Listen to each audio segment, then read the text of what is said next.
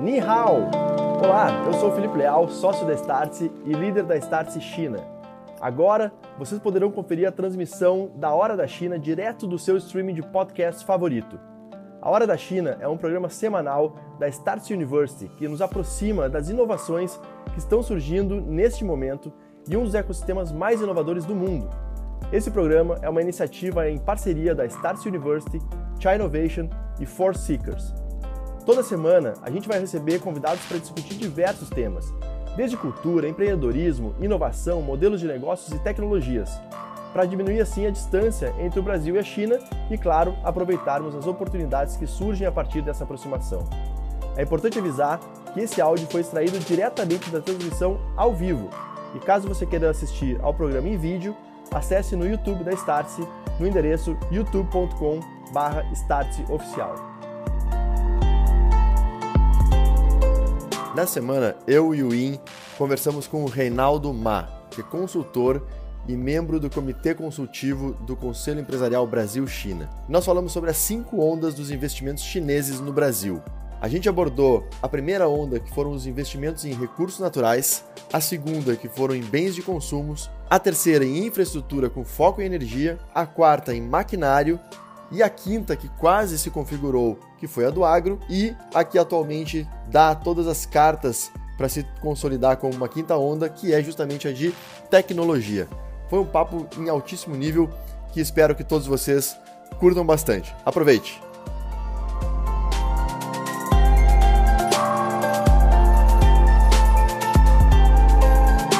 Fala pessoal, muito boa noite, sejam bem-vindos a mais um A Hora da China, essa live especial que a gente faz toda semana para conectar China, Brasil, Brasil, China, falar sobre empreendedorismo, inovação, novas tecnologias, modelos de negócios e vários outros assuntos relevantes aí que conectam esses dois uh, países, essas duas nações uh, e que a gente entende ser super relevante todo esse processo de conexão. Pessoal, vocês devem estar percebendo que estou não sozinho, porque eu tenho meu convidado muito especial aqui à minha esquerda, mas uh, hoje não teremos a Camila, e a Camila, enfim, está tá viajando. Na, semana, na outra semana fui eu, agora é a Camila que está no avião, mas uh, o Win está entrando aqui. O Win não está não, não tá no comecinho, mas já já vai estar tá com a gente. E hoje a gente tem um convidado muito especial, que é o Reinaldo Mar. Então, Reinaldo, muito boa noite. É, diga de onde você está falando também, e se quiser, já se apresenta aí para todo mundo. Boa noite, pessoal. Tudo bem? É uma honra estar falando aqui com vocês, estar com o Felipe Leal, o que vai estar aqui conosco, e com vocês aí que estão em casa, aí, nos assistindo. A maioria das pessoas passando frio, né? Eu estou aqui em São Paulo também, e aqui também está frio, não está tanto aí quanto está em Porto Alegre, mas está frio. E aí estamos invejando você um pouco, Felipe. É 30 graus aí, acho que eu, como carioca, né? Acredite se quiser, eu sou um chinês carioca, então estou te invejando porque a gente não gosta de frio. Né? Já que eu falei que eu sou carioca, então sou chinês carioca, eu sou advogado. É, então, assim, eu tenho mais de 20 anos aí trabalhando com Brasil e China, né? E só para fazer um disclaimer, acho que a gente teve é, um problema de comunicação no início, assim, sai na chamada que eu sou, né? Eu sou sócio do, do Tosini Freire na parte de China, não sou mais, já fui com muita honra, fui nove anos, né? Coordenei essa área na casa, mas já saí tem algum tempo. Então, só para deixar isso claro com vocês. Mas eu sou um advogado que trabalha já há 20 anos, morei na China vários anos, desses 20 trabalhando com China, morei seis na China, né, e trabalho muito com negócios, né, e principalmente investimento de chineses no Brasil. Basicamente, nos últimos 15 anos, quase exclusivamente com os investimentos né, no eixo Brasil-China. É, seja algumas empresas brasileiras lá e chineses aqui. Na verdade, a grande maioria dos investimentos chineses aqui no Brasil, que é a que configura o grande porte né, do fluxo de investimento entre os dois países. Muito legal. É, a questão do Tosini foi, foi foi erro meu que botei lá na, na, na arte, mas já está corrigido aqui ao vivo. Uh, mas muito legal, Reinaldo. E acho que, acho que a proposta hoje, né, quando a gente combinou de fazer a, a enfim, o programa aqui com você, justamente para falar sobre esses investimentos chineses aqui no Brasil, né? Porque, de novo, a gente está sempre promovendo a conexão uh, da, nas duas vias, né? Tanto de China para o Brasil, Brasil para a China. Uh, esse é muito do, do, nosso papel como Startse, também do Inco Innovation, da Camila com a For Seekers. E, mas entender também a presença uh, do, dos investimentos chineses, das empresas chinesas aqui no Brasil, é super relevante também para entender uh, para onde que tudo isso está caminhando. E, e, eu acho que o tema que a gente, né, você sugeriu também, de fazer as cinco ondas dos investimentos chineses, acho que vai contar um pouco dessa história e, obviamente, a gente vai acabar navegando, talvez qual que seja a onda do momento ou qual que uhum. pode ser a provável futura, futura onda. Mas acho que para a gente começar aqui, Reinaldo, seria legal, conta um pouco dessa, dessa tua vivência de China, uh, morando seis anos lá, uh, de tudo que você viveu em termos de negócios, né? Uhum. Acho que dá um panorama assim, de como que foi essa experiência, e aí a gente começa a conectar aqui com, com as cinco ondas. Não, não, tá ótimo, tá ótimo. Vamos, vamos lá, vamos falar um pouquinho. É, é quase fazer um CV em alguns minutos, né? Falar um pouco da sua história, né? É, os meus pais são chineses, eles conheceram em São Paulo, foram para o Rio, eu nasci no Rio, nasci carioca da Gema, como eu falei para vocês, fui fazer direito, coisa muito incomum para filhos de chineses, né? A maioria vai fazer engenharia, né? Ou medicina, poucos vão fazer direito. Então, assim, eu acabei sendo o cara mais incomum, chinês mais incomum. Eu já nasci no Rio e fui fazer direito. E eu formei lá, né, entrei na, na, faculdade na década de 90 ainda, e, e, na época já começava a querer olhar um pouco de China, né? A gente começava a ver. É, é naquela época era interessante, porque assim, você falava assim, eu falo, né, meus pais é, é são de províncias diferentes, na né, China eles não têm dialeto em comum, eu falava mandarim. E na época você falava mandarim, você era no máximo exótico, né? Você não era, você botava no CV que falava mandarim, o pessoal, ah, legal, interessante, mas acabava por aí. Né? Hoje você fala que você fala chinês, o pessoal, não, vem cá, vamos conversar, que a gente precisa né, acertar alguma coisa, né, trazer você para a equipe. E naquela época já você começava, olha, vai crescer essa questão de China com o Brasil. Né? E uma coisa que a gente percebe, principalmente como filho de chinês, é que, infelizmente, conhecimento cultural, know-how, né, conhecer o mindset, não vem na genética. Né? Não é porque você é filho de chinês você sabe como o chinês pensa. Né? Você tem um aspecto cultural, familiar muito forte, mas como ele funciona, como pensa a pessoa, você não, não, não consegue pegar isso só com, com, com bagagem familiar. E, e, daí veio aquela ideia, né? Quem entender de China vai para a China.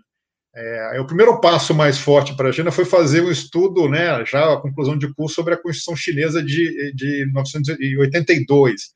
Né, então, assim, era uma coisa completamente louca, né? Você, assim, você decidir fazer uma, um estudo de demografia sobre a Constituição Chinesa, você mal tinha bibliografia para fazer isso. Então foi um desafio, a gente começa, começa a entender bastante meandros né, da, da grande carta magna chinesa, para depois é, querer entender de China. E quem entender de China, não tem nada melhor do que ir para a China. Né? Você fala assim, quem entender de China, vai para a China. E eu fui para a China estudar é, em 2001, fui buscando o mestrado, né? Acho que todo mundo me chamou meio de louco, né? Você vai fazer um mestrado em direito na China, você está louco? Vai para Londres, vai para, né? Vai para, vai para Nova York, vai pra... não, vou para a China e todo mundo me chamou de louco. Bom, fui para a China, é, passei 2001, e antes de começar o mestrado, eu fui fazendo reforço de língua, antes de começar a, o, mestrado, uma mineradora brasileira estava fazendo um evento em Xangai, aí a gente conhecia algumas pessoas, não, vem para cá, né, a gente vai, precisa de alguém para ajudar, sabe o que você fala, de repente é uma boa para você, o board vai estar tá aqui. Então aí, eu estava em Shandong, no nordeste da China, não sei se o pessoal conhece,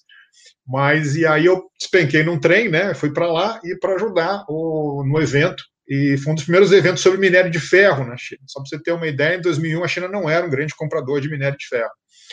Tá? E dito e feito, depois de três dias, o pessoal me convidou, falou assim: olha, é, era o presidente da, dessa empresa na área internacional, me convidou para trabalhar no escritório de Hong Kong. Falou assim: olha, a gente queria um engenheiro, talvez um administrador, a gente nunca pensou no advogado, mas achou que você se enquadra no time e queria convidar você para se juntar né, ao nosso time de Hong Kong.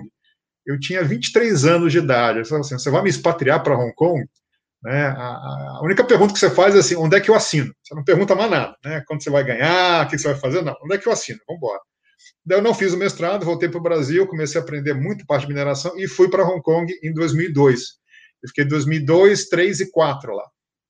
E aí trabalhando sempre com China, muito trabalhando na parte de vendas, assessorando, negociação com a autoridade portuária, né, com a autoridade de inspeção e outros, muito na parte comercial, por isso que eu brinco, a parte de trading, né, essencialmente trading de minério, estava vendendo minério. E é 2003, só um parênteses, gente, 2003 é que vira a chave, tá? É, antes de, de, maio de 2003, ninguém queria comprar minério. Né? Hoje minério fala assim, ah, todo mundo quer comprar minério. Não, Antes de 2003, ninguém queria comprar minério. Depois de 2003, todo mundo queria comprar minério. Então, eu vivi esses dois mundos dentro da China e vi a mudança que aconteceu na China. É, em 2004, depois eu volto para o Brasil. Na época foi o recém-constituído Conselho Empresarial Brasil-China, né? Então, é, o primeiro presidente do Conselho Empresarial Brasil-China era presidente de uma mineradora, e meu nome surgiu para lá, para montar para a equipe, então eu voltei para o Brasil para adentrar na primeira equipe do Conselho Empresarial Brasil-China.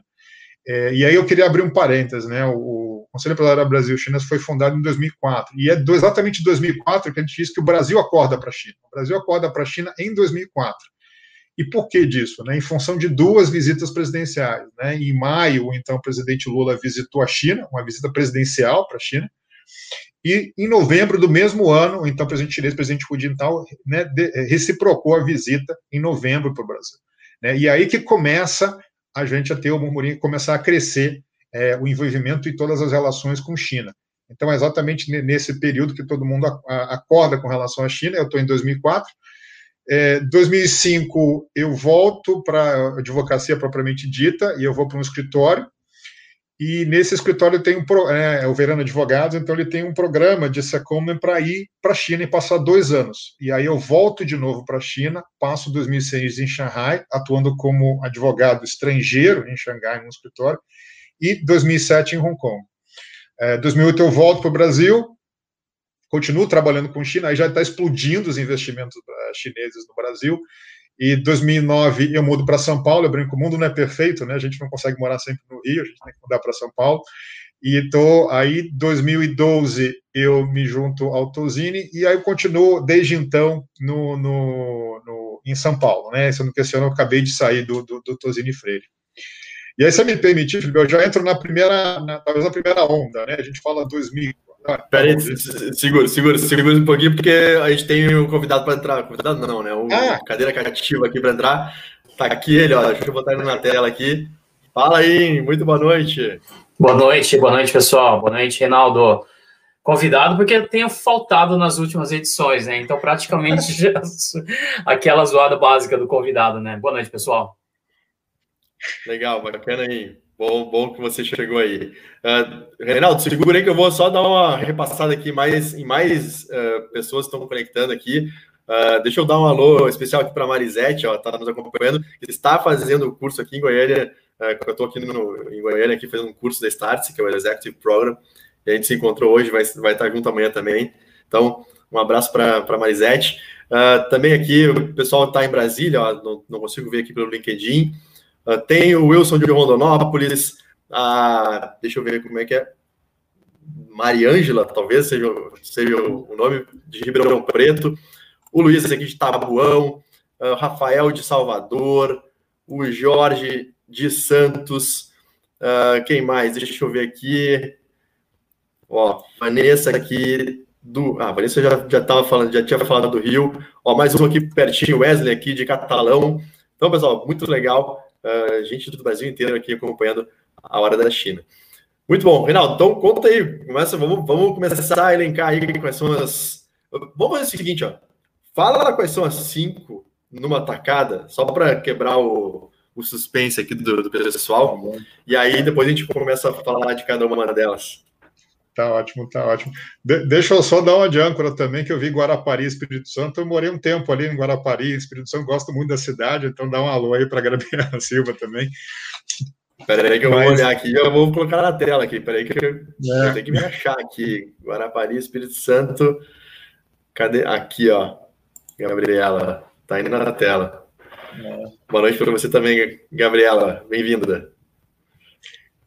Mas o.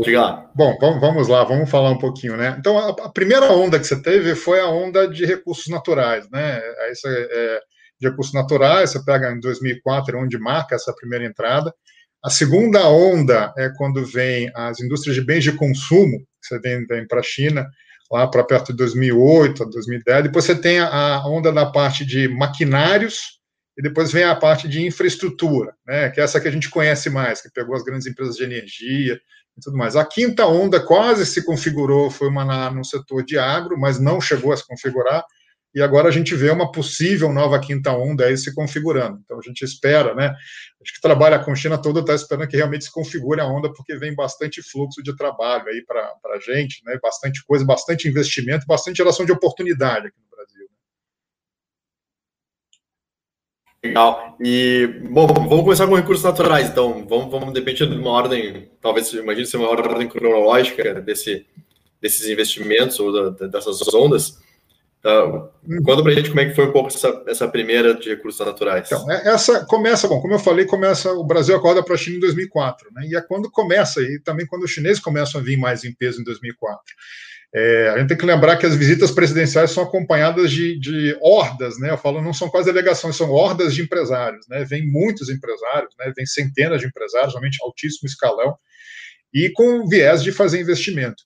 E como eu falei assim, 2003 começa a marcar a, a, o interesse no, no, nos minerais. Né? A China começa a puxar muito minério de ferro, compra de, de commodities, em especial commodities minerais, então, o interesse por ela subiu imediatamente. Então, começa a vir, primeiro, onde em 2004 recursos naturais são muito investimentos é, de grande porte, são conduzidos normalmente por estatais de grande porte, né, interesse, olha, muitos projetos, e olhando a área de recursos, aí recursos, a maioria recursos minerais que você vê aqui no Brasil.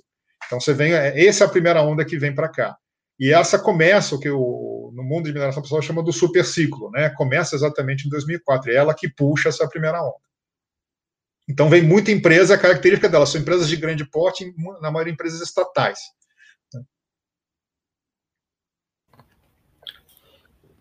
Legal, bacana. Ih, você ia falar uma coisa? Não, tá, na verdade, estou ansioso para entender o que, que aconteceu no, no no quinto, mas vamos na ordem que o Reinaldo está indo. o já quer pular etapa, Reinaldo. Vamos, Sim, devagar. Queimando o ciclo. Vamos lá. Não tem problema. É, a segunda onda que veio, você tem na parte do, do, A gente fala de bens de consumo, né? É quando o chinês começa a fazer um drive de olhar para fora e buscar opções de mercado consumidor, né? E, e, o Brasil, assim, com todos os nossos problemas de percalço econômico e a gente sempre tem um mercado consumidor resiliente, né? A gente tem sempre uma, uma é, um mercado consumidor que está sempre consumindo bastante, independente da crise que a gente tem. Né? A gente está sempre entre os 10 maiores consumidores de um monte de produto que você pode você nomear. E você vem muita empresa privada, empresa de médio porte privada, né, buscando isso. E aí vem, nessa época que vem muito as empresas automotivas, né, quatro rodas, duas rodas, linha branca, linha marrom, né, é, eletrodomésticos, começa a vir um pulo muito grande dessas empresas, seja só abrindo empresa para fazer a representação venda, seja para abrir indústria. Né?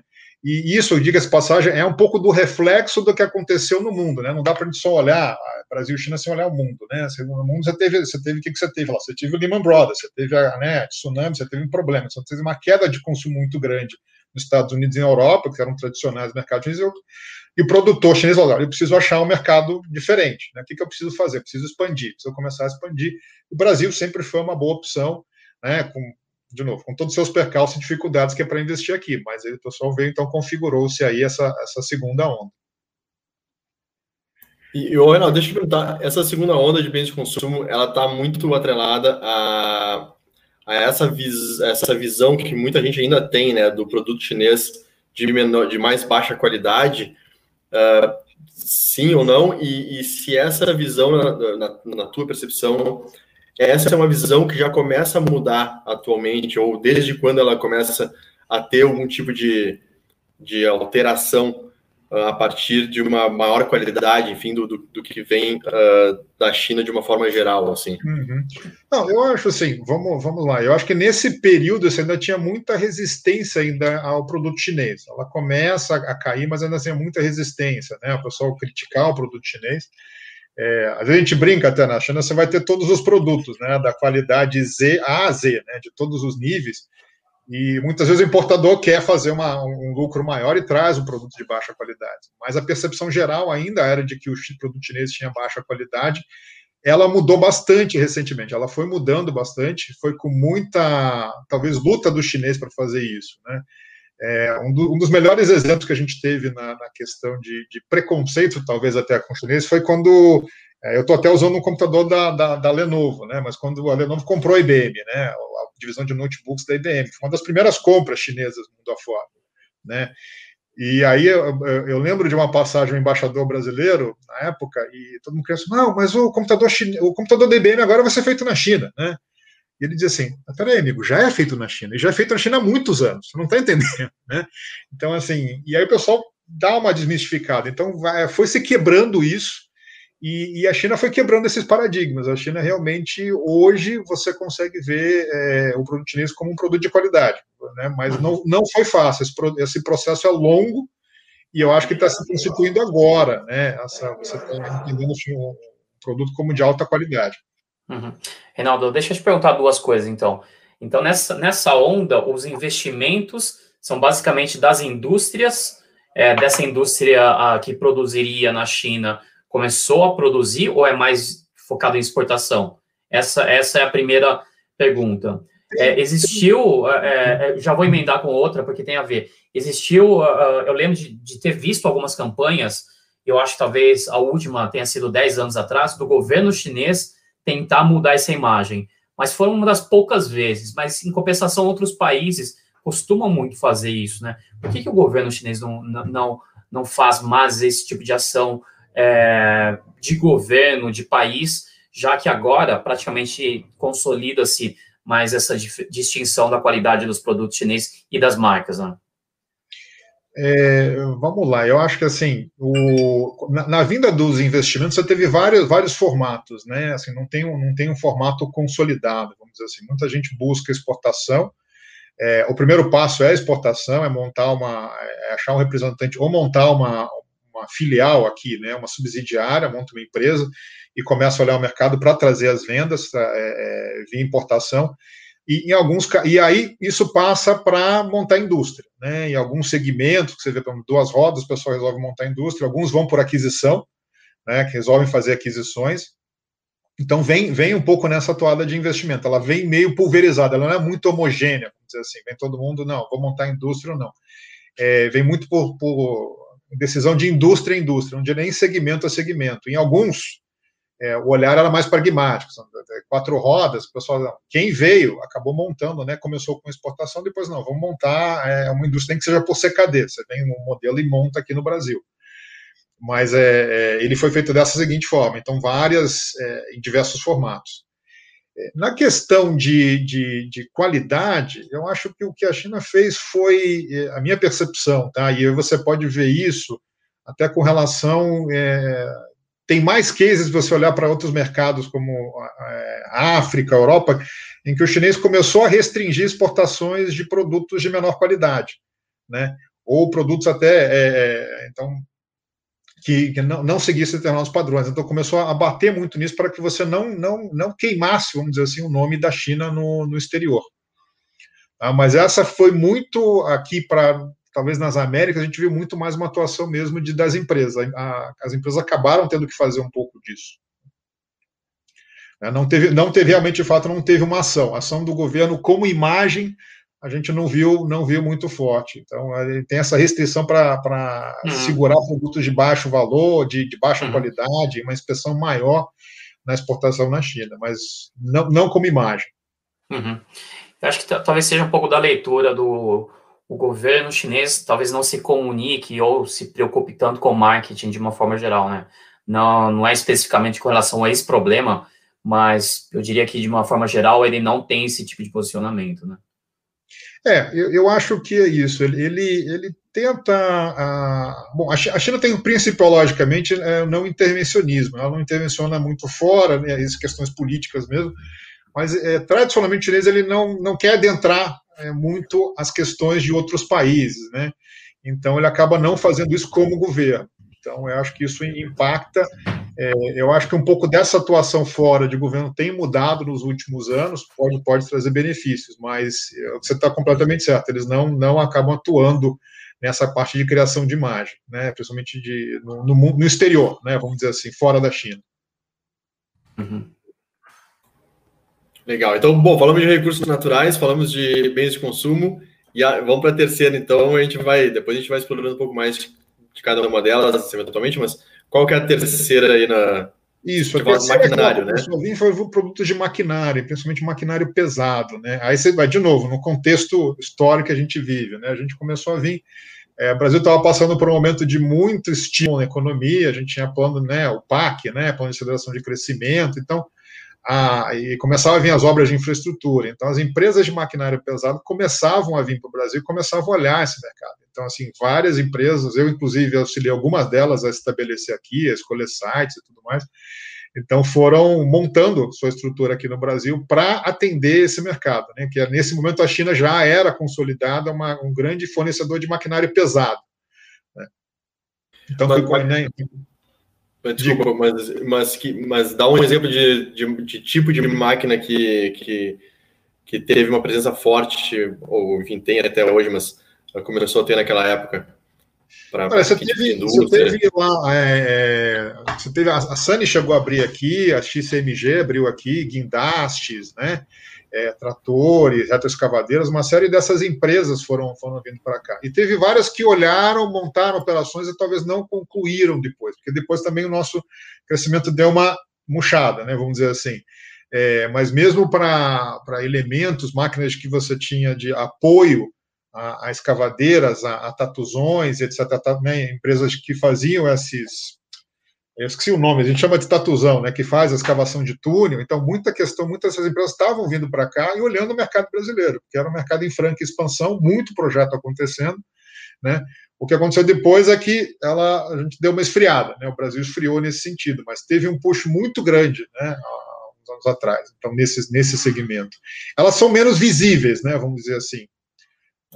E, e, na sequência, você vem a quarta, que é você vem muita infraestrutura, investimento que vai estar tá muito traduzido no setor de, de, energia. Esse é muito visível, né? Esse todo mundo vê, todo mundo esperneou também, né? É, então, sobre a vinda dos chineses, os chineses estão comprando tudo. Então, esse foi o ficou mais claro. Né? Aí você legal. tem e... né, e tudo mais.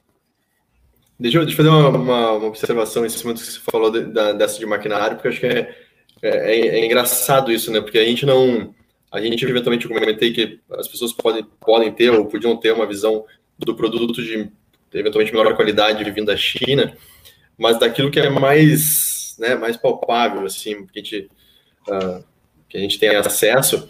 Agora, a gente, isso não é visível, né? esses grandes maquinários, a gente não, quem não é da indústria, a gente não tá, não, vê de onde, não sabe de onde vem isso tudo, né? Uhum. E aí eu acho que a conclusão é que é, é incrível como a, a, presença e o impacto de China no Brasil, ele é muito mais presente do que a gente justamente percebe, porque a gente está é, tem, tem muita coisa que acontece que a gente não uhum. uh, tá tendo influência e acaba não, não percebendo. Uhum. Eu acho que isso é uma é, é interessante da gente, da gente ter essa consciência até para entender melhor a, a, situação atual, enfim, e, uhum. e, e para onde que tudo isso. Muita gente fala, como você falou, ah, tá comprando tudo, tá comprando tudo. Não, mas já tem uma presença muito forte há muito tempo, uhum. de diferentes formas, e muitas delas a gente não enxergava. Mas é, é legal entender e ter essa consciência para para desmistificar um pouco isso tudo. Né? É, Leão, uh, Reinaldo, deixa eu até comentar, porque acho que de fato, você tem a questão dos maquinários e a própria questão da matéria-prima de uma forma geral, né? E aí eu não sei, dentro dessas ondas, onde que se encaixa. E acho que ficou muito evidente agora do, durante o período da pandemia, quando a gente fala de vacina, basicamente todas as vacinas dependem da matéria-prima da China. Mesmo a americana, mesmo a indiana, e a gente fica repetindo sobre a IFA. E eu, pessoalmente, inclusive, também não sabia dessa, dessa, dessa relevância toda da China no fornecimento de matéria-prima para o setor de, de medicamentos, né, na indústria farmacêutica, que também é, né? Então, acho que de, de todo, se a gente conseguisse é, é, fatiar tudo isso, talvez é, tem, tem muito mais a, a, uma relevância do que de fato a gente consegue imaginar, do que a gente vê no dia a dia, né? E até você comentou da infraestrutura, outro dia eu estava, provavelmente você sabe a conta, mas é, qual que é o percentual da energia gerada no Brasil que vem de empresas elétricas que têm capital chinês. Já é muito mais relevante, talvez, do que a gente possa imaginar, né? Muita gente deve estar usando energia todo dia, que é gerado por empresas dessa origem, e a gente não sabe, né? É, de branco, o, o segundo maior gerador de energia privado da China, né, que não seja estatal, mas brasileiro, é chinês, né? Então você consegue ter, ter uma noção de, de como é que está. Mas, mas esse é o que até o, a, o imaginário popular, o público consegue perceber, né? Quando você fala de maquinário, quando o Felipe mesmo falou, eu vou dar um exemplo. Em, em 2008, eu fui para a China negociar a compra de guindastes né, para um estaleiro aqui no Brasil que estava sendo construído, e o estaleiro é de capital coreano. Tá? Então, assim, o estaleiro de capital coreano estava comprando todos os seus guindastes, os Jeeps, Golias, todos eles na China. Tá? Então, assim, não tinha, eles não tinham dúvida sobre a qualidade do equipamento chinês. Né? Então, assim, então, só para você ter uma ideia, isso já em 2008. Né? Então, isso vem, vem se refinando o maquinário pesado para a indústria, né? a indústria low-tech, mid-tech, e agora a gente está indo para high-tech. Né? Então, a China se consolida mesmo em qualidade em todos os níveis, níveis da indústria.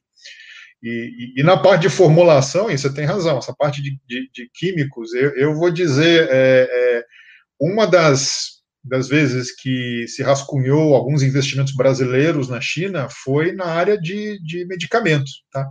Porque eram pessoas que gostariam de estar mais inseridos no mercado chinês e para comprar compostos para o medicamento e para ter um controle maior de todo o processo de produção. Então, assim, é, é antigo isso, né? A produção de, de, químicos vem, vem da China. Né? Antigamente se fazia muito, era, as empresas traziam para o Uruguai, depois reembalavam a informação, depois mandavam aqui para o Mercosul, né? Faziam-se isso. Né? Hoje ficou mais evidente com a vacina que isso, né, em, em, toda a cadeia, vamos dizer assim, você tem, você tem insumos chineses.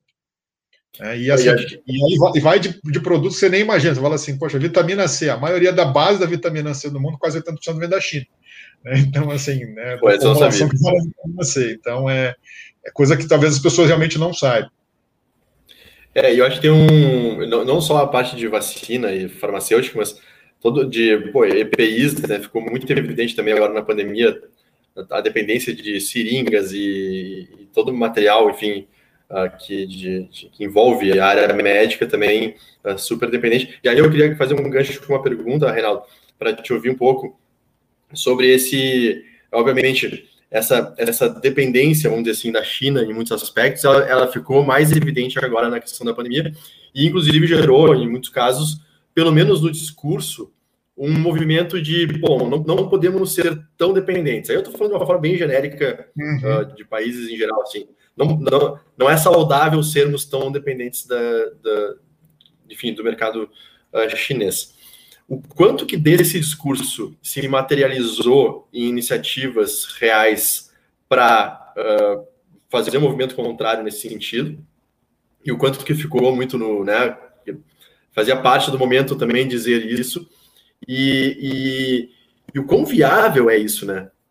Porque o quão competitivos os países conseguem ser, e aí, de novo, também estou sendo generalista aqui, porque cada indústria pode ter uma situação diferente, mas o quão viável é para. Beleza, não vamos mais comprar da China, não queremos mais ser tão dependentes, vamos começar a produzir internamente também. Dá para fazer isso, né? Não, eu, eu acho essa uma, uma ótima pergunta, Felipe. Acho que a gente teve. É, é, é, e é engraçado, né? Porque assim, a pandemia ela trouxe dois momentos. Né? O primeiro momento foi quando a China parou, né? A China, na verdade, você fechou, você não conseguia. É, é, o primeiro momento foi a China, é, a gente brinca como advogado, era o chinês dizendo para o europeu, olha, eu não vou conseguir entregar para você porque aqui fechou as fábricas, deu a pandemia, né, deu uma epidemia, está tudo fechado. E o segundo momento foi o contrário, foi a fábrica europeia dizendo para o chinês, olha, eu não consigo receber porque agora aqui a pandemia pegou aqui e fechou tudo. Né? Então foram dois momentos que você teve nesse sentido. E no primeiro momento, você teve sim essa reação, poxa, estou dependendo da China, não consigo ter. Mas no segundo momento, a China foi a primeira economia que voltou, né? Que ela falou assim: não, vamos fechar tudo, vamos arrumar a casa, organiza isso aqui, né? Quarentena todo mundo, né? Você fecha uma cidade inteira, fecha a cidade, fecha... e voltou a produção. Então, se você vê hoje, a China voltou à vida normal. A China voltou à vida normal muito antes do que o Ocidente. Ela entrou um pouco antes, mas ela se organizou melhor para sair, né? Então, hoje, quem são os melhores, né, os mais reliables, vamos dizer assim, suppliers, voltam a ser os chineses, exatamente por isso. É uma é ironia, né? É algo é engraçado. Então, esse é um ponto, e, e, muito do discurso né, que você teve um pouco de China com, com, relação à pandemia. Mas voltando um pouco a esse passo de tirar a estrutura de produção da China, e assim, eu não, não vou entrar no mérito se você deve fazer isso ou não, mas da viabilidade disso. E aí eu vou te dar um exemplo, que eu vou, vou voltar um pouco a fita, é, eu gosto sempre de voltar a fita um pouco mais para trás. Né? Eu sempre falo nisso, quando eu falo de China, falo assim, China é uma, é uma foto, é um filme, não é uma foto, né? e é um filme que passa rápido. Ela está em constante evolução e é sempre muito de voltar um pouco a fita. Né? A, a China recebeu, desde o início do processo de industrialização, muita empresa de mão de obra intensiva. Era natural, era o que acontecia. Sempre iam para o país de mão de obra intensiva. Então, muito, muito é, empresas do setor têxtil, por exemplo, iam para o sul da China, iam para vários lugares. Essas empresas, né, à medida que a China foi crescendo e enriquecendo, né, hoje a China é rica, né, você pode dizer que ela é, ela é quase um país rico, ela tem um PIB né, per capita maior que o nosso, então, assim, absoluto nem, nem se compara. Mas é, os salários foram aumentando na China. Então, muitas das empresas que estavam, principalmente no sul da China, no setor de, de, de, de têxtil, elas foram forçadas a olhar para fora da China. Então, o movimento para fora da China, tirar uma parte da indústria da China, não é algo novo, ela já é algo que vem acontecendo. Né? Só que não é algo fácil. Então, muitas dessas empresas foram para Camboja, Vietnã, né? Em Indonésia, em outros lugares, e muitas delas voltaram para a China. Isso antes de pandemia, tá? Não estou nem falando de pandemia, estou muito antes de pandemia. Porque elas não conseguiam atingir a escala de produção, elas tinham algum tipo de gargalo que elas enfrentavam lá. Né? Porque a China criou todo, não é só a mão de obra, né? é toda infraestrutura, fornecimento, né? supply chain, toda a cadeia de fornecedores, né? portos, né? que você tem para você, que te favorece o processo produtivo na China. E não foi fácil. É, outro, segundo movimento que teve, né, é, vocês vão lembrar que a última administração americana, a administração do, do presidente Trump, começou a taxar os, os produtos chineses. Né, você teve 10%, 25%, e muitas, muitas das taxas ainda estão. Nesse momento, na primeira fase que ele começa a taxar, muitas empresas começam a olhar para fora também. Fala assim, putz, eu sou basicamente exportador, exporto muito para os Estados Unidos, agora eu estou sofrendo uma taxação, está ficando inviável. É, Alguns bateram aqui no Brasil, vieram olhar para ver se podia. Mas é muito difícil você fugir da escala chinesa e da eficiência da escala chinesa. É, muita gente teve esse problema, então assim, muita gente acabou não saindo. E mais recentemente, né, eu sei de casos em que, por exemplo, as pessoas foram para o Vietnã, em algumas indústrias. É, você não consegue, em alguns, algumas regiões do Vietnã, você não consegue ter um suprimento estável de energia o suficiente para você ter a, a, a, linha de produção rodando. Né? Então, assim, é um movimento que vem acontecendo há alguns anos, é, alguns vão conseguindo, mas nem todo mundo consegue. Não é, é, não é fácil. Você tirar a sua linha de produção da China é extremamente difícil, pela eficiência que se criou na China em todo o modelo de negócio que o chinês criou. Né? de novo, é, é logística, o supply chain, fornecimento de produtos, insumos, tudo você tem congregado na China de uma forma muito eficiente. Né? A China se tornou uma máquina ultra eficiente de produção, em, todos os, em produção e exportação, em todos os sentidos. Né? É, eu até brinco, mesmo agora com o frete marítimo explodindo, né? Olha, não sei, de repente você usar a rota da seda e mandar seu contêiner por vagão para a Europa, talvez seja mais barato por trem do que por via marítima. Né? Já era mais rápido, né? Chegar na, né, sair, sair lá de Chongqing para a Alemanha por, por, via terrestre já estava ficando mais, mais rápido do que via marítima. Agora talvez seja mais barato até. Uhum. Acho que tem mais um ponto também, né, Renaldo? Assim, para muitas empresas é, multinacionais, o mercado chinês é o maior, ou segundo, ou terceiro, enfim. Então, você tem até a questão é, dessa relevância do mercado e, e também o ponto de que as empresas talvez fiquem um pouco é, sensíveis a, a, a é, questão é, é, de tirar a indústria do mercado chinês é, com medo de eventualmente os consumidores ficarem descontentes com essa situação. A gente vê o quanto o consumidor chinês é sensível a questões políticas nacionalistas, enfim.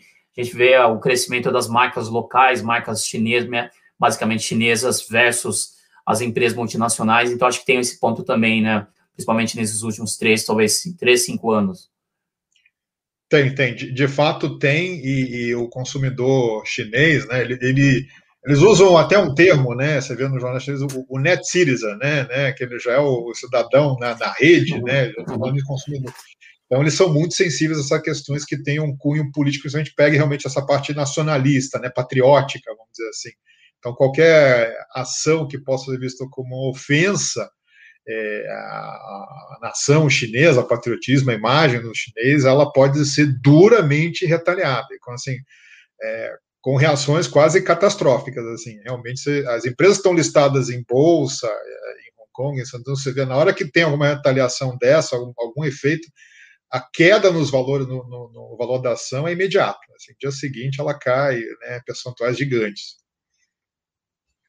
Então tem, tem que se tomar cuidado mesmo, porque também é, é, é, o seu parceiro, né? Então, assim, você quer realmente só sair dali. É, não, não é tão simples, né? Esse, esse descolamento não, não, nunca foi simples, né?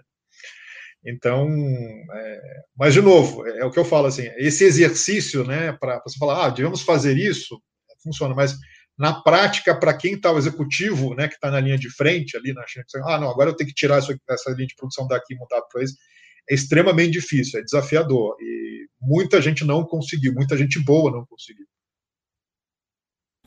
Muito bom, muito bom. Uh, Reinaldo, vamos. Temos ainda a quinta ali, você divide, né? Que pode.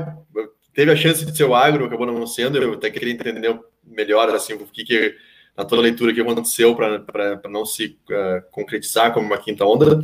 E a de tecnologia, que muito nos, nos toca aqui, né?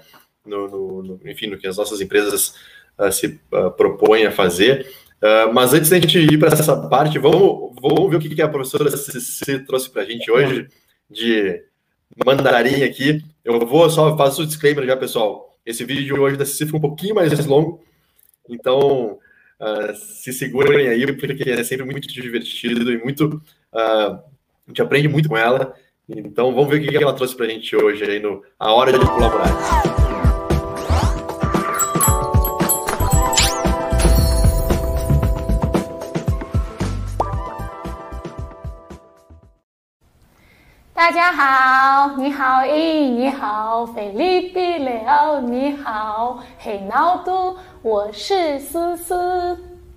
Bom, hoje a tema é bem interessante, né? Que é investimentos chineses no Brasil. Isso me lembra meu, te, é, meu dissertação de mestrado aqui no Brasil foi justamente um investimento chinês, só que na época eu foquei é, mais no setor de petróleo, é, ou seja, recursos naturais, né? Mas realmente hoje em dia o investimento chinês no Brasil são bem mais diversificados.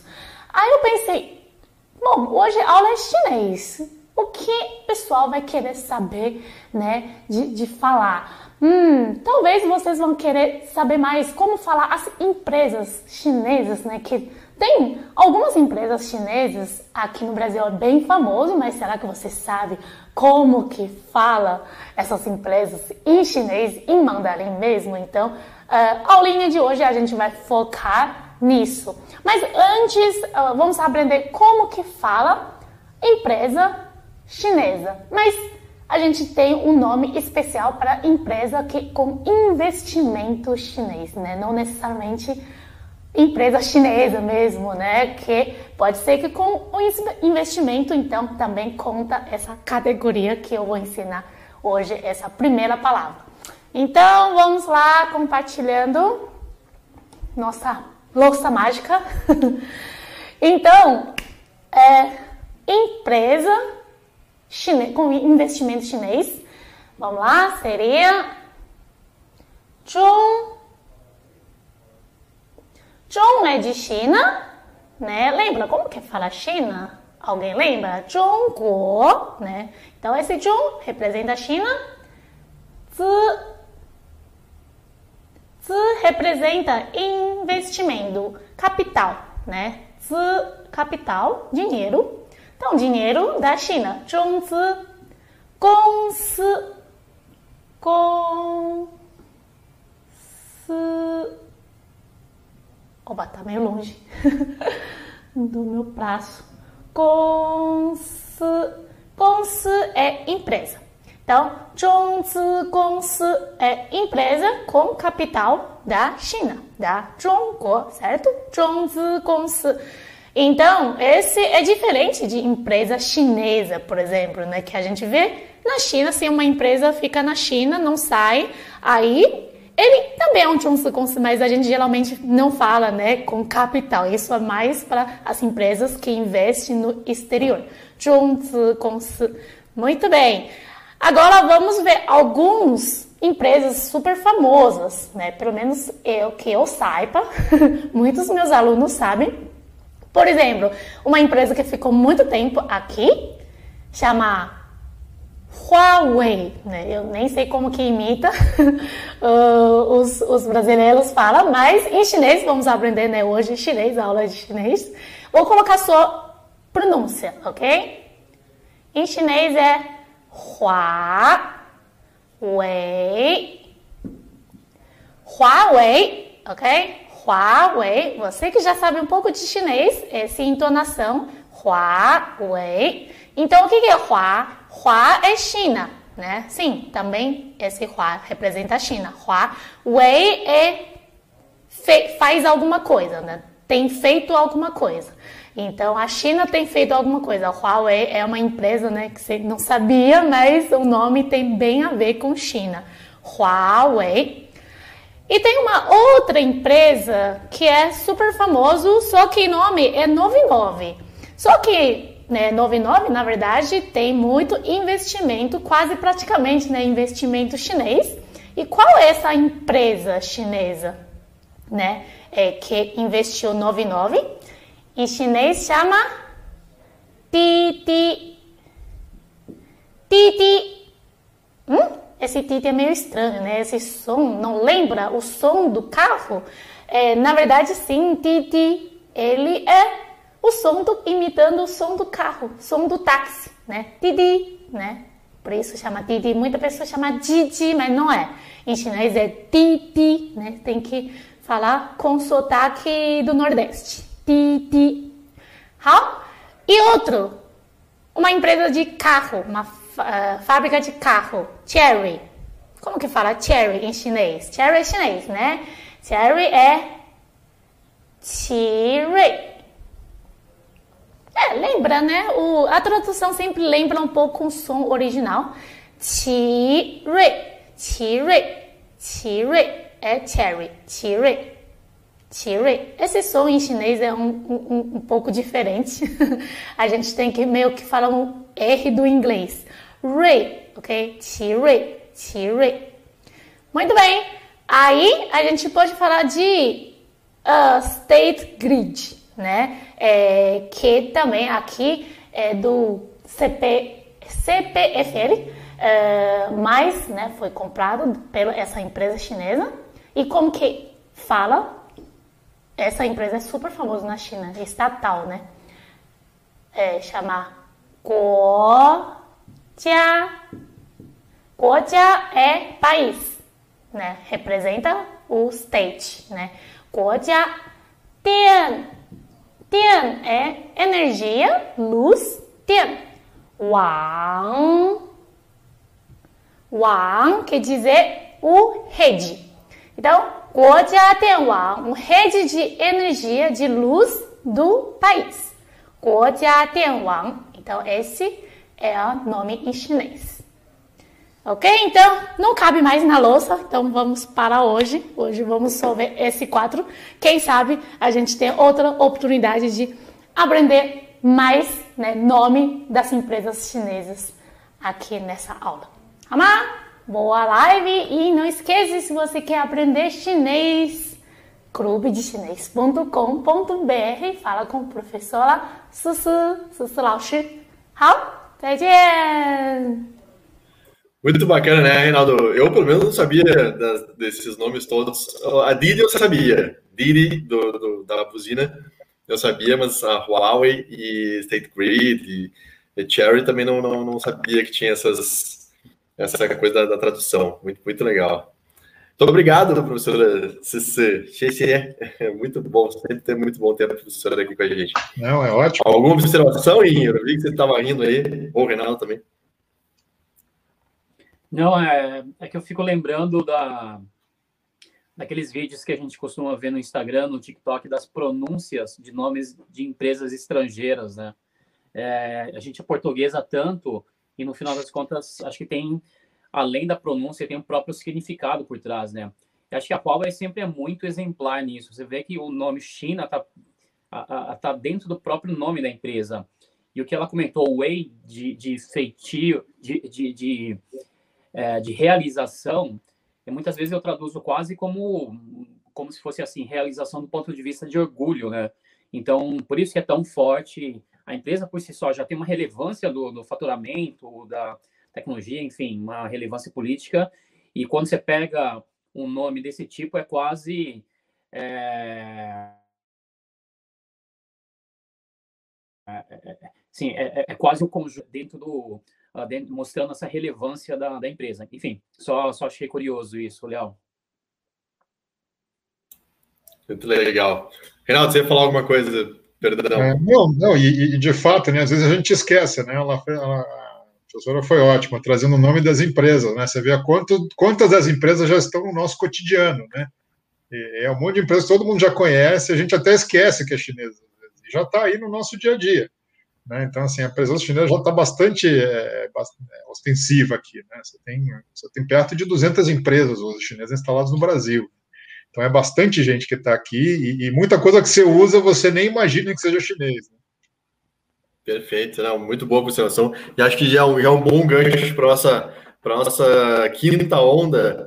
Eu acho que você vai falar um pouco de agro, mas já tentando antecipar até um pouco a parte de tecnologia, eu, eu, eu achei muito curioso, né? Porque a gente. É, pouca gente, muita gente acompanhou a Copa América aqui no Brasil, né? E, muita, e talvez muita gente tenha visto pela primeira vez uma das marcas que estava patrocinando a Copa América aqui na América Latina, que era a, o Quai, né, o aplicativo Quai de vídeos curtos, que é o grande concorrente do, do TikTok, uh, que é uma empresa chinesa que já está no Brasil há alguns anos e tem dezenas de milhões de usuários uh, aqui no Brasil. E mas, muito provavelmente muita gente teve o primeiro contato na Copa América. E aí o curioso é que, em paralelo à Copa América, estava acontecendo a Euro lá na Europa. E na Euro, o patrocinador era o TikTok. Né? tinha várias empresas, uh, tinha mais empresas chinesas patrocinando, mas o TikTok então estava lá na Euro e o Quai aqui na, na, Copa América. Então, as duas se posicionando uh, através, usando o futebol como plataforma também para para posicionamento da, das suas marcas. Legal. Mas conta para a gente um pouco. Oi, fala aí. Fala. Deixa eu só comentar esse ponto, foi interessante, na, especificamente na, na Eurocopa é, existia alguns, uh, algumas das placas estavam em mandarim. É, não tinha nem a, a marca, nem lá, qualquer comunicação em inglês ou idioma ocidental. Ou seja, ele estava direcionado para o público chinês que estava assistindo, é, é, que estava assistindo os jogos. Então, não só a importância da relevância do próprio, das próprias empresas internacionalmente, mas assim os meios de comunicação, as atrações. Então, é um jogo de futebol na Europa, acontecendo na Europa, em horário não necessariamente tão favorável, mas o público gigantesco. Eu lembro até alguns amigos do meu pai discutindo exatamente qual, qual que era a Copa que estava sendo mais assistida pela, pelos chineses, se era a Copa América ou a Eurocopa, mas assim, para eles não tinha muita dúvida. Na verdade, o campeonato na Europa estava sendo muito mais interessante. Né?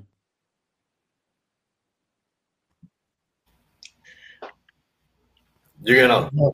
Não, isso é bem bacana, isso é bem bacana. Acho que a gente depois é, é entender um pouco o mercado chinês e a dinâmica do, do da China, né? É, eu sempre gosto de novo quando eu falo de voltar à fita, né? O pessoal fala assim, né? Se você voltasse uns 20 anos atrás, quando você começava a desbravar a China, a, a frase era assim: e se todo chinês tomar um refrigerante, né? Se cada chinês tomar, comer um bombom, né?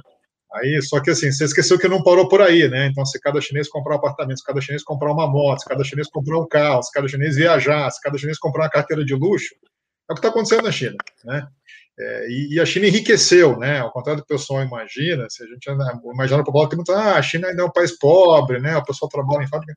Cara, assim, o PIB per capita da China está quase 15 mil dólares, a gente está em 10 ainda, né? A gente não chegou a 10. Então, assim, é, e, e um mercado, uma classe média chinesa de 400 milhões de pessoas. Então, assim, você tem dois Brasis ganhando mais que a média brasileira. Então, esse é o mercado chinês. Então, assim, é algo é muito difícil você explicar, né? Normalmente, às vezes, só indo para ver, né? Você chegar assim e, e, e, que qualifica, eu brinco com ele e fala que é o efeito O, né? A pessoa chega na China, ó, oh, aquele efeito O, e fica duas semanas com o efeito O na cabeça. É bem Mas, isso mesmo. É. Mas fala para a gente então, da onda do, do agro e da tecnologia. Então, no, e, e, aí, Mas... num determinado momento, aí vocês vão lembrar que a, o preço das commodities, né, dos alimentos, começou a subir bastante. Né, e aí a gente teve, é, é, Brasil, graças a Deus, a gente nunca teve problema com, com o suprimento de alimentos, nunca se falou em, em, em segurança alimentar e tudo mais, mas isso entrou em voga é, trouxe muito interesse, né? Então, assim, é, na parte de agro, começando por terras, né? O chinês hoje ele está menos aficionado em deter a terra, é, mas ele já foi muito aficionado com relação a isso, e aí começava a vir, depois teve o, o parecer da JU que segurou a aquisição de terra por estrangeiro, é, diga de passagem, segurou mais de outros, não de chineses, né? tinha, tinha Singapura, coreano, comprando, querendo comprar terra e não puderam. É, depois os chineses tentaram muito o foco de alguns investimentos na parte de originação de grãos, né? replicar o, o modelo barter system que você tinha é, das grandes traders, né? É, não configurou, algumas empresas vieram, mas não configurou uma onda. E o terceiro aspecto do agro que realmente quase virou uma, é, é, é uma onda, que foi de proteína animal, né? de, de comprar abatedouros e olhar assim. Eu ouso dizer para você que teve algum momento que todas as empresas de proteína animal estavam com alguma negociação correndo com os chineses, seja para fazer parceria, venda, venda parcial ou outra. Não sei exatamente porquê, mas praticamente nenhuma é, teve sucesso. E aí parou-se, não se configurou, né? Essas três tentativas da, da formação da onda do agro é, não ocorreram. E agora a gente começa a ter uma sensação dessa na parte de tecnologia, como vocês falaram mesmo ali, né? Quase uma empresa que chegou, é, já tem dezenas de milhões de usuários aqui no Brasil, um número bastante relevante né? E assim, muita gente nem ouviu falar nela, né? Ela vem, vem acontecendo várias aquisições, né? A primeira lá atrás você teve uma entrada do Baidu, depois de outras empresas.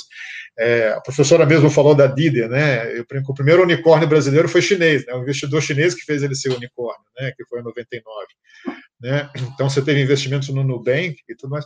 E você começa a ver uma série de outras empresas agora entrando no Brasil. E algumas estão passando assim, sem ser notadas como chinesas né? E, eu te digo por que, que eu acho que isso vai configurar uma onda. Está todo mundo vindo para cá e eles se encontram com uma pergunta que a, as empresas nas outras ondas tiveram que se fazer, né? É, as empresas chinesas estão se internacionalizando, né? a presença internacional delas está cada vez maior. Então, você precisa se tornar uma multinacional. Não tem como você ser uma multinacional, uma empresa internacional, sem você ter presença na América Latina. Né? E não tem como você falar de América Latina sem falar de Brasil. Então, assim, as empresas vão acabar vindo para cá. A gente já viu um, vários interesses de muitas empresas olhando para o Brasil, e eu acho que isso vai continuar. Então, assim, se tudo der certo, acho que ela vai configurar uma terceira, uma quinta onda, né, nessa parte de tecnologia, e aí um pool grande de empresas vindo em diferentes setores e segmentos, alguns até que vocês estão mais inteirados na parte de inovação, né? Eu fico um pouco mais distante, então algumas até que você nunca ouviu falar mas que tem uma presença, faturamento e, e uma capilaridade no Brasil assustadora. Eu mesmo tive a oportunidade de entender um pouco o que a Coasul está fazendo no Brasil e assustadora a penetração que eles têm norte, nordeste, em muitas áreas do Brasil que talvez você nem, a gente nem imaginava que teria, mas eles têm uma presença muito forte. In, deixa eu te ouvir aí, porque acho que você está sempre muito conectado com tudo, com toda essa ponte né, das, das empresas aqui. Uh, não sei, depende de mencionar algumas que estejam não tão, na, tão no radar assim de todo mundo, mas que você está observando aí que estão tão, ou estão tentando entrar, ou já entraram, ainda estão mais quietinhas. Uhum. Uh, quem, que, quem que vai estar tá despontando aí? Léo, uh, acho que nos últimos anos a gente, na, numa fase anterior, eu diria, do setor do, do segmento de mobile, principalmente quando uh, a gente tá, teve um fortalecimento do uso de Androids, a gente viu muitas empresas chinesas, uh, basicamente startups, do setor de ferramentas, ferramentas para Android. quem usa Android talvez deva sentir isso na pele, principalmente quando você tem pouco espaço, você tem processamento muito muito muito fraco e aí você acaba se utilizando de aplicativos que ajudam a liberar espaço, ajudam a melhorar a performance do seu, seu celular. E são aplicativos que independem, na verdade, da origem do, do, da empresa, né? Independem do conteúdo, é só o aplicativo tá se traduzido é, o menuzinho para português e sai usando. Então a gente teve uma fase com uma presença muito grande. Eu lembro de até ter visto um número, foi impressionante a quantidade de aplicativos chineses sendo utilizados aqui no Brasil superava a de aplicativos desenvolvidos por empresas brasileiras. Isso foi bem, bem interessante. Basicamente, a gente não sabe, né? Então, teve essa época. Acho que nessa fase mais recente, a gente ainda vê muitos aplicativos de edição de fotos, é, de jogos, jogos casuais, coisa do gênero, e a presença é, muito grande. E uma boa parte, obviamente, eu digo, quando digo presença, eu digo mais presença virtual, porque eles não, basicamente ninguém está aqui, né? Talvez tirando o grande case, que é a Meitu, uh, que inclusive a gente teve a, a Ludmilla como uma das primeiras convidadas lá atrás, né? Acho que foi a terceira edição. Já um ano atrás, é. Basicamente um ano atrás. Meitu, uh, ah, para quem não conhece, é uma, uma empresa, já não é uma startup, já tem capital aberto já pelo menos 3, 4 anos. É uma das grandes empresas de aplicativos da China e o principal aplicativo são, edição, uh, são software de edição de, de fotos. E eles têm uma presença bem relevante no Brasil já há bastante tempo e pouca gente conhece é, é, a origem, principalmente porque eles utilizam nomes não necessariamente chineses, é, o nome das empresas também não são chineses, então eles estão presentes. Eu acho que, então, de uma forma geral, no, no setor de internet, a gente pode dizer que tem, tem essa situação. Uh, a gente provavelmente vai ver uma onda para o próximo, próximo ano, próximos dois anos, li, ligados a, a live streaming. Uh, não a gente fala muito de live commerce, né, Leal? Mas não necessariamente só de live commerce, mas streaming de uma forma geral, transmissão de conteúdo é, já tem alguns aplicativos é, que vieram, saíram, enfim, uh, que são basicamente concorrentes do, do TikTok na vertente de transmissão ao vivo. Então, TikTok a gente sempre vê muito os vídeos curtos, né? Aqueles vídeos que duram 30 segundos. E esse live streaming são vídeos que você pode ficar fazendo transmissão ao vivo. Então, são alguns dos setores. Esse é um, são, é um grupo. Eu diria que dentro de tecnologia você tem mais um grupo é muito forte ligado a, a e-commerce, é, é, liderado talvez agora pelo AliExpress. É, Shopee não é uma empresa chinesa, é uma empresa de Singapura, mas os fundadores são chineses, os modelos de negócio tudo baseado na China, é, enfim. Então tem são algumas das áreas. E aí você tem outras áreas ligadas a hardware. Uma que eu acredito muito fortemente, e aí não é mais internet, são de carros elétricos. Basicamente, a gente tem falado muito de carros elétricos sempre no mercado americano, de marcas grandes, marcas consolidadas, ou Tesla, sempre a nossa referência, mas eu gosto de falar muito em função da, do tamanho que o mercado chinês já alcançou e algumas marcas começam a explorar o mercado brasileiro. Acho que nas últimas semanas a gente ouviu bastante falar da, da, da Great Wall, que é uma marca de, de carros, uh, uma, uma marca de carros a combustão, eles têm uma divisão de carros elétricos muito fortes e, e compraram algumas marcas tradicionais também. Então, acho que são alguns setores que devem prosperar para os próximos anos. E, e, acho que, Reinaldo, talvez é um pouco parecido com, com quando a gente fala de agro, que agro é uma área gigantesca, né? Basicamente, é, se a gente pensar em agro, se a gente pensar de ponta a ponta, você até mencionou de certa forma isso, você tem uma ponta agro e na outra ponta alimento, é, é, produzido, né, processado, e, e, tudo dentro da, da mesma cadeia de valor.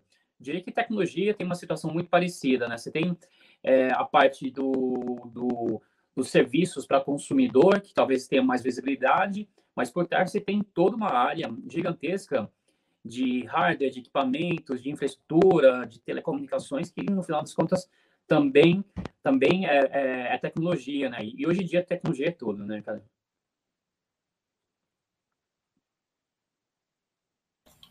Muito bom, muito bom. E, Reinaldo, deixa eu, uh, ah, para a gente começar a fechar aqui o nosso papo, eu te fazer uma pergunta que é assim, essa, o quanto que esse movimento que a gente tem visto uh, do, do, do, governo chinês intervindo um pouco mais, regulamentando mais as empresas de tecnologia, uh, e pô, a gente tem visto várias, várias ações nesse sentido, o quanto que isso pode eventualmente inibir esse processo de internacionalização das empresas chinesas e o quanto que isso pode impactar uh, o processo de internacionalização aqui para o Brasil.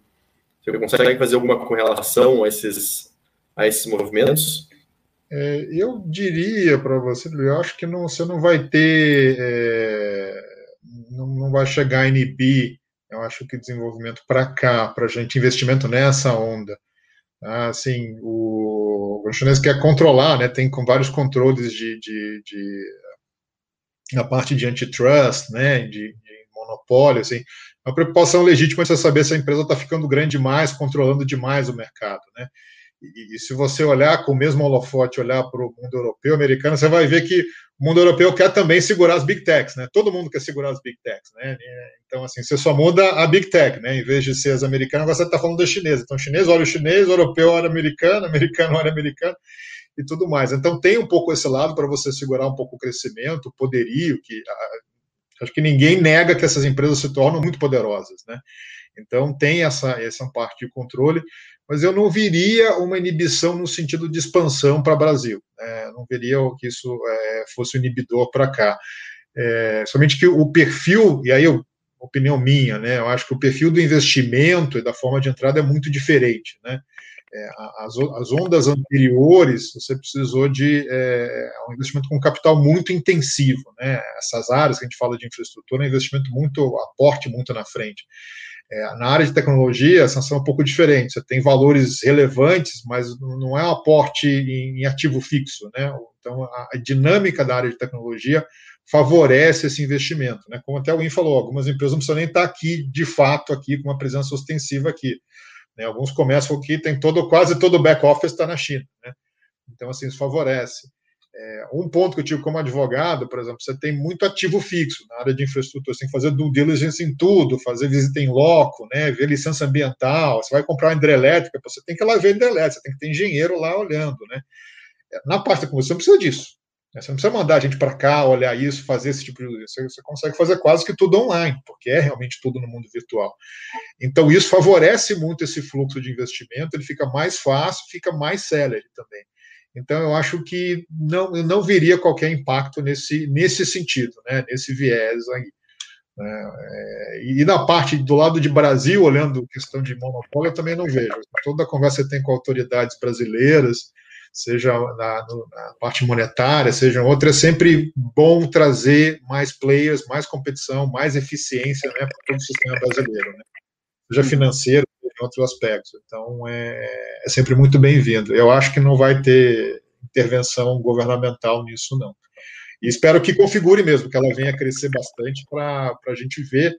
E alguns a gente não vai saber que é chinês até já está usando alguns, alguns anos.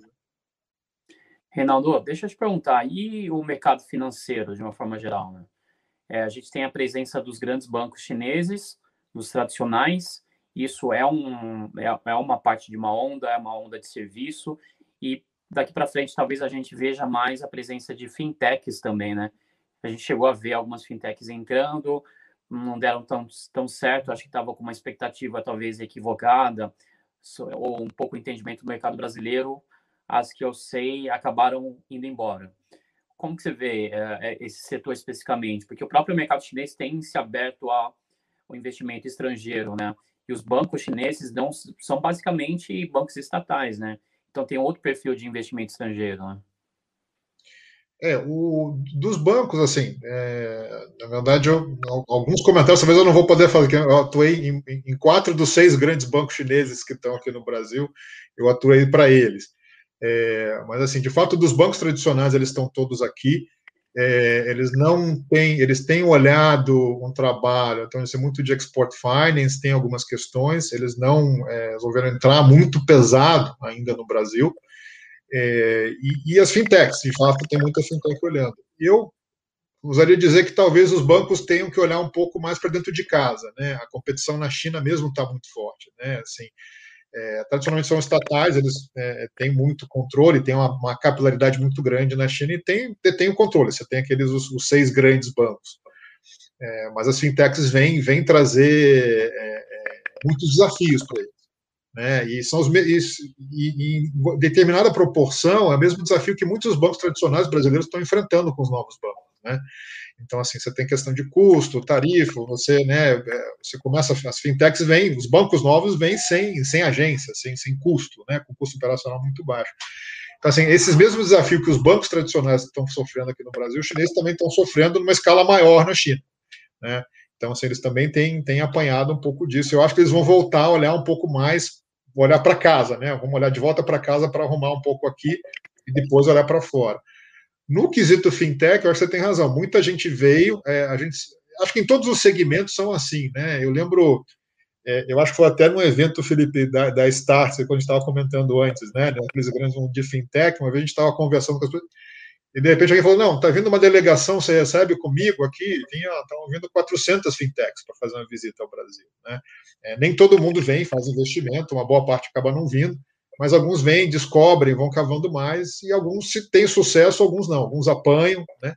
Então, mas eu, eu vejo, é, é, um segmento que vai vir mais gente para trazer soluções, talvez até soluções para as empresas chinesas aqui. Tá? E, e, e, no que Tânia eu falo, a, a, o regulador, quando a gente conversa, fala assim: olha, é, é sempre bem-vindo, mais player para né, você trazer mais eficiência para o mercado, né, trazer celeridade para o nosso mercado, agilidade, eficiência são sempre bem-vindos. Então, eu acho que tem bastante espaço para isso. É, não é um mercado fácil de, de navegar no Brasil, né? como todos os mercados. Né? O Brasil tem um mercado muito grande, mas nunca foi fácil de entrar. Sem dúvida, sem dúvida. Bom, muito legal. Não, sensacional, Fernando. Eu estava falando com o Reinaldo antes da gente entrar no ar aqui. Eu falei, cara, a hora da China, ela, ela, ela assim, eu não sei o quanto que as pessoas aprendem, enfim, nesse, na, interagindo com a gente aqui, mas eu aprendo sempre muito uh, e, obviamente, numa cadeira cativa aqui, mas é sempre um prazer, uh, enfim, todas as comunidades que a gente traz. E hoje, uh, meu, meu pai me mandou uma mensagem: Pô, hoje, hoje tá imperdível, não tem como perder a hora da China, porque o tema é realmente muito interessante. E eu acho que você, navegando aí pelas, pelas ondas, fica, fica super didático também, das pessoas entenderem. E eu acho que é é só um começo de uma jornada, né? Essa, essa relação, ela com certeza vai, vai, vai crescer muito. A China já é há muitos anos uma, o principal parceiro comercial do Brasil e eu acho que essa posição ela está tá super consolidada. Então, Renato, eu queria te agradecer demais a, tua participação. Obrigado por ter aceitado o nosso convite. Foi um prazer te, te receber. Se você quiser dar uma mensagem final aí para a turma, fica à vontade. Ah, tá bom. Bom, eu, eu que agradeço a oportunidade. E, e, vamos olhar para a China. Gente. Eu vejo aqui comentários de desmistificar um pouco a China, né? E, de fato é isso, né? Tudo que você é desconhecido, às vezes você teme. E na verdade eu acho que não precisa fazer, né? Tá temendo isso, né? A China é é um player grande, ele é diferente do que a gente conhece, do modelo que a gente tem, né? mas não não é pior nem melhor, né? Ele é simplesmente diferente. A gente cabe a entender. E é um grande parceiro. Eu acho que o Brasil tem, tem muito a ganhar, né? Com, com relação à China. né, a complementariedade que a gente tem das duas economias são muito fortes, né, e a China está buscando realmente investir mais no Brasil. Né, vou usar até uma frase que a gente escuta de, de, em várias circunstâncias, os chineses estão buscando investimentos em setores não tradicionais, né, então eles vão buscar mais investimentos nessa área de tecnologia, áreas que fogem aos investimentos antigos chineses, que estão muito focados nessa parte de infraestrutura, maquinário e outros. Né? E parabéns, eu acho que continuem assistindo para entender mais de China, né? E quando puderem, vamos voltar para a China, né? Desde quando abrir as fronteiras, a gente precisa voltar para lá. Esperando ansiosamente por esse momento. muito bom, muito bom. Obrigado, Wing. Sua mensagem aí também para todo mundo. Obrigado, obrigado a todos. É... Obrigado, Rinaldo, por ter aceito esse convite. Assisti várias vezes o Rinaldo falando, então o que é interessante é poder discutir, né? Uma coisa é a gente só ouvir, outra é poder fazer as perguntas diretamente para ele, tirar as dúvidas. E acho que esse é o tipo de o fórum. É, a hora da China permite isso e, e é como você falou, é, Leal. Eu não sei o que, que as pessoas que estão nos assistindo aprendem, mas eu aprendo muito e aproveito bastante cada uma dessas oportunidades. Então, de novo, Rinaldo, obrigado. Obrigado também, Leal, mais um, mais um Hora da China. E obrigado a todos é, que estiveram conosco. A gente não teve a Camila dessa vez, mas provavelmente na próxima edição, já a hora da China, Vamos ver se, é. de novo. Vamos ver se a gente consegue reunir os três de novo, né? Porque tá, tá difícil. Obrigado, Reinaldo, mais uma vez. Foi uma satisfação. E valeu. Até semana que vem. Pessoal, todo mundo que acompanhou, não se esqueçam, toda terça-feira, 21 horas, a hora da China, aqui nos canais Starts. Valeu, pessoal. Boa semana a todos e se cuidem. Um abraço. Obrigado, gente.